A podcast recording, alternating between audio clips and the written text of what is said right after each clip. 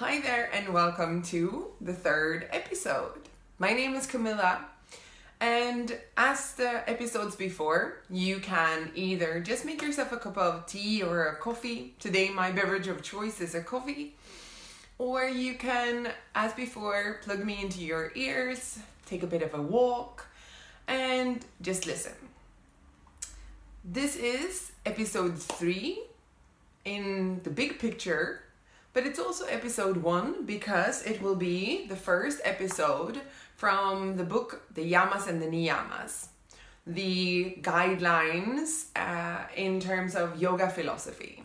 So I will make sure to leave the proper information about the book title and the author in the comments of this episode. And also, I want to say that pretty much all the clever, good stuff that I will be talking and saying in this episode is almost like word by word from this book. So it's like a short summary, or how to put it, on the first episode or the first part of the Yamas. So it's a really, really good book, in my opinion. It was used through my first yoga teacher training, my 200 hour in the US. And I've been coming back to this book over the few years afterwards, or the years afterwards. And it's just like every time I read it and every time I'm using it as material for my classes, there's so many good things there. So let's dive into it. Maybe you've heard of it before, maybe you have never heard of it, but the yamas and the niyamas are to be considered like the 10 guidelines 10 ethical guidelines, even. Like offering you practical guidance for, or for you to be able to make more skillful moment to moment choices. Or said differently, they can be considered to be shortcuts to realization. So you don't have to make the same mistakes all over again. That's awesome. Because let's face it, I think that we all want to live well. And what matters is how you how well you have participated in your own life. Both the ordinary routines and the extraordinary surprises. How well you have participated in your own life. It is about how you feel in the evening when you or how you feel inside in the evening when you lay your head down on your pillow. Being human is a bloody complicated thing. Bloody is not in the book. That was my little addition. But it's a complicated thing being a human. And these guidelines can be seen or they can enable you to live your life with more skill and more awareness. So that's a little introduction to the yamas and the niyamas.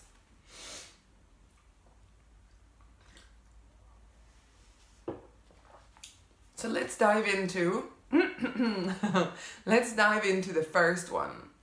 The first one is ahimsa.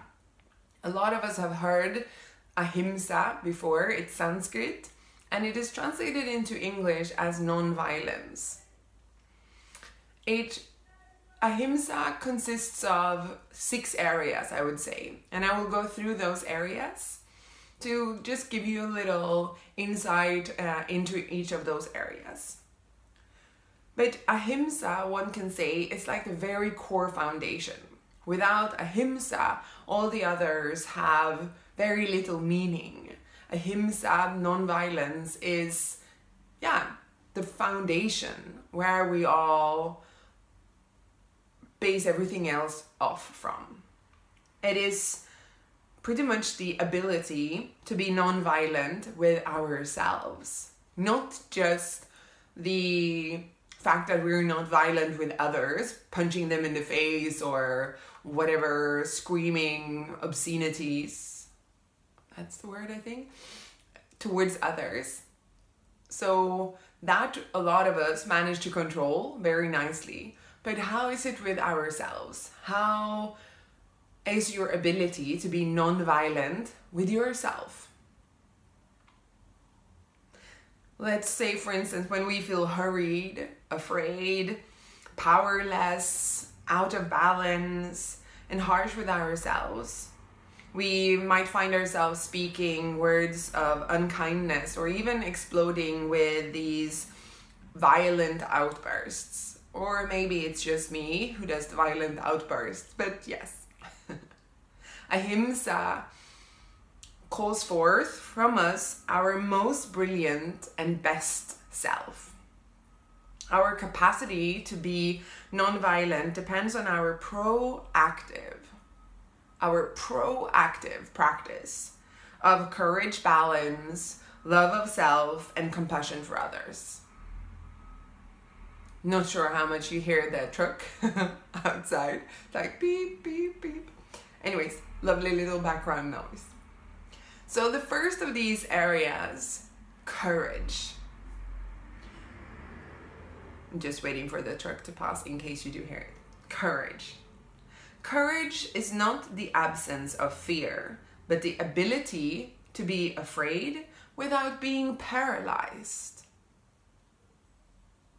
Or courage is found by facing our fears, the small ones, the big ones, the embarrassing ones, and really, really big, fat, scary ones.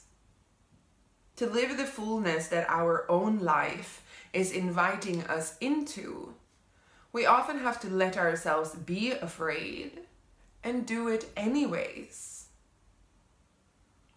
Because let's face it, if we keep ourselves safe, how will our courage grow? If we keep ourselves safe, how will our courage grow?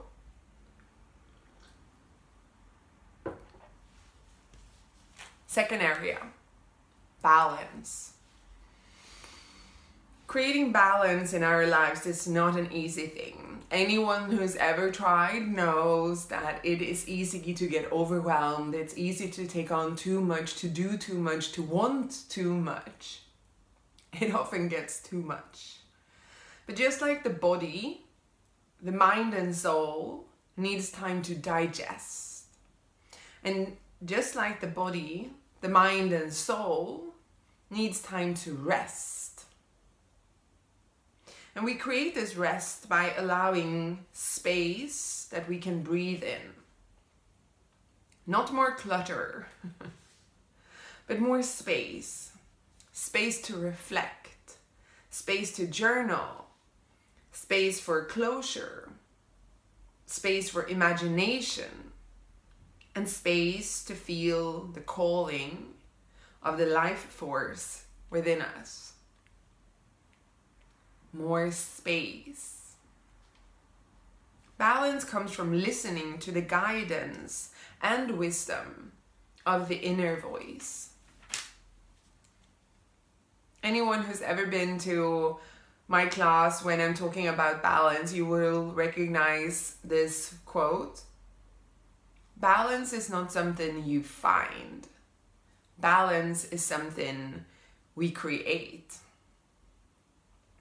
Balance will look different in each of us and even different in each of us at different times of our lives.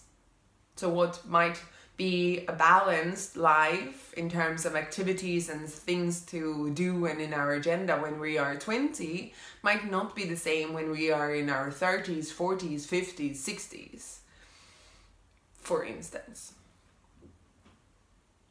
the health and the well being of our body, mind, and spirit is a powerful resource. And by keeping ourselves in balance, we can walk through life with greater competence and ease. Third one powerlessness. By powerless, it's meant those times when we feel like we run out of choices. We've run out of options and we are feeling totally incompetent to deal with the challenge at hand. Anyone ever been there? Feeling incompetent to deal with the challenge at hand? Oh my god, story of my life, it feels like sometimes. Ahimsa, though, invites us to question that feeling of powerlessness rather than simply accept it.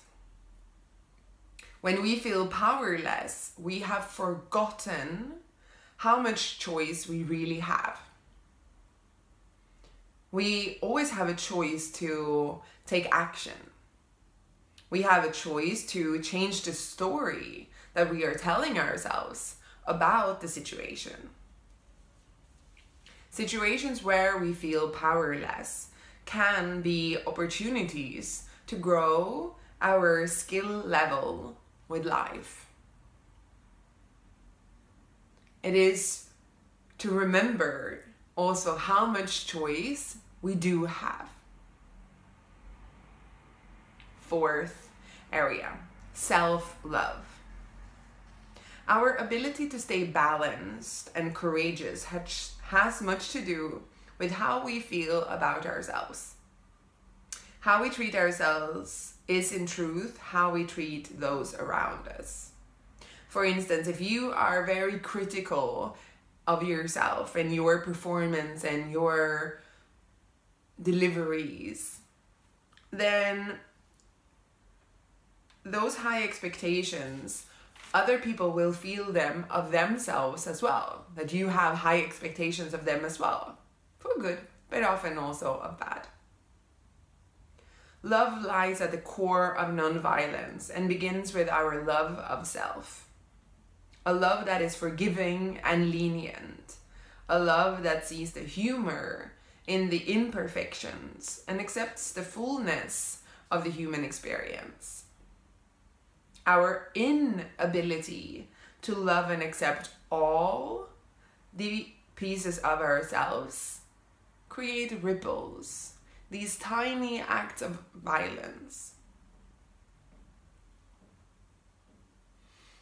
Fifth area violence to others. If we cannot find love for ourselves, it becomes easy to look outward and begin to focus on others.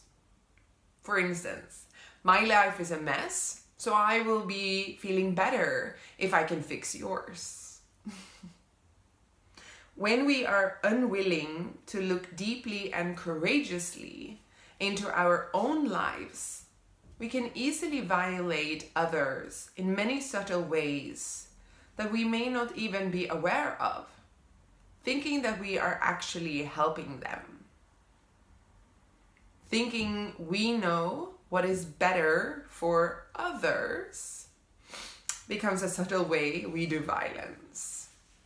This is a big one for me, thinking we know what is better for others. when we take it upon ourselves to help other, we take away their sense of autonomy. So Ahimsa asks us to trust the other's journey and love and support others to their highest image of themselves not our highest image of them. We can't save people or fix them. All we can do is model. And that points the finger back at us. When we try to fix or save someone else, we are keeping them from getting the learning from the situation or that the situation has for them we are cutting them off from the power of growing stronger, of growing more competent and more compassionate. Another way we do violence to others is masking worry as caring. Worry is a lack of faith in the other and cannot exist simultaneously with love. Either we have faith in the other person to do their best, or we don't. Worry says, I don't trust you to do your life right. Worrying is a misuse of our imagination. What would happen in the lives of others if we could choose love over worry?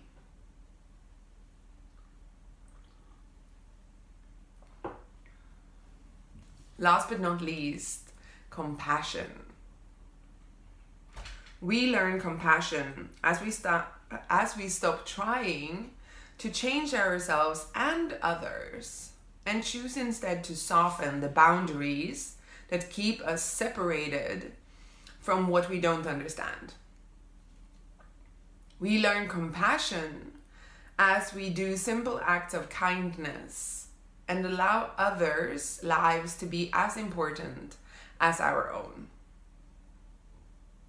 We learn compassion as we dissolve our personal version of the world and grow gentle eyes that are not afraid to see reality as it is. Every pair of eyes facing you has probably experienced something you could not endure. Every human being walking this earth has painful stories tucked into the corners of their heart. If we could remember this truth, perhaps we could see with the eyes of compassion rather than the eyes of our own judgment and preferences. Lastly, ahimsa asks us to step lightly, do no harm, and to honor the relationship we have with the earth, with each other, and with ourselves. Maybe you want to re listen to this episode because there is so much information in these little sections. So feel free to go back, re listen to the areas that resonated well with you or perhaps that didn't resonate well with you? Why did you perhaps find aversion to some of the stuff that I was saying? Feel also free to leave a comment in the um, for the episode wherever you're listening to it or send me an email. I am curious to hear your reactions to Ahimsa and also just inviting you to reflect. Taking some time to yourself to sit and let all of this just soak in. Thank you so much for watching, listening, and until next week, namaste.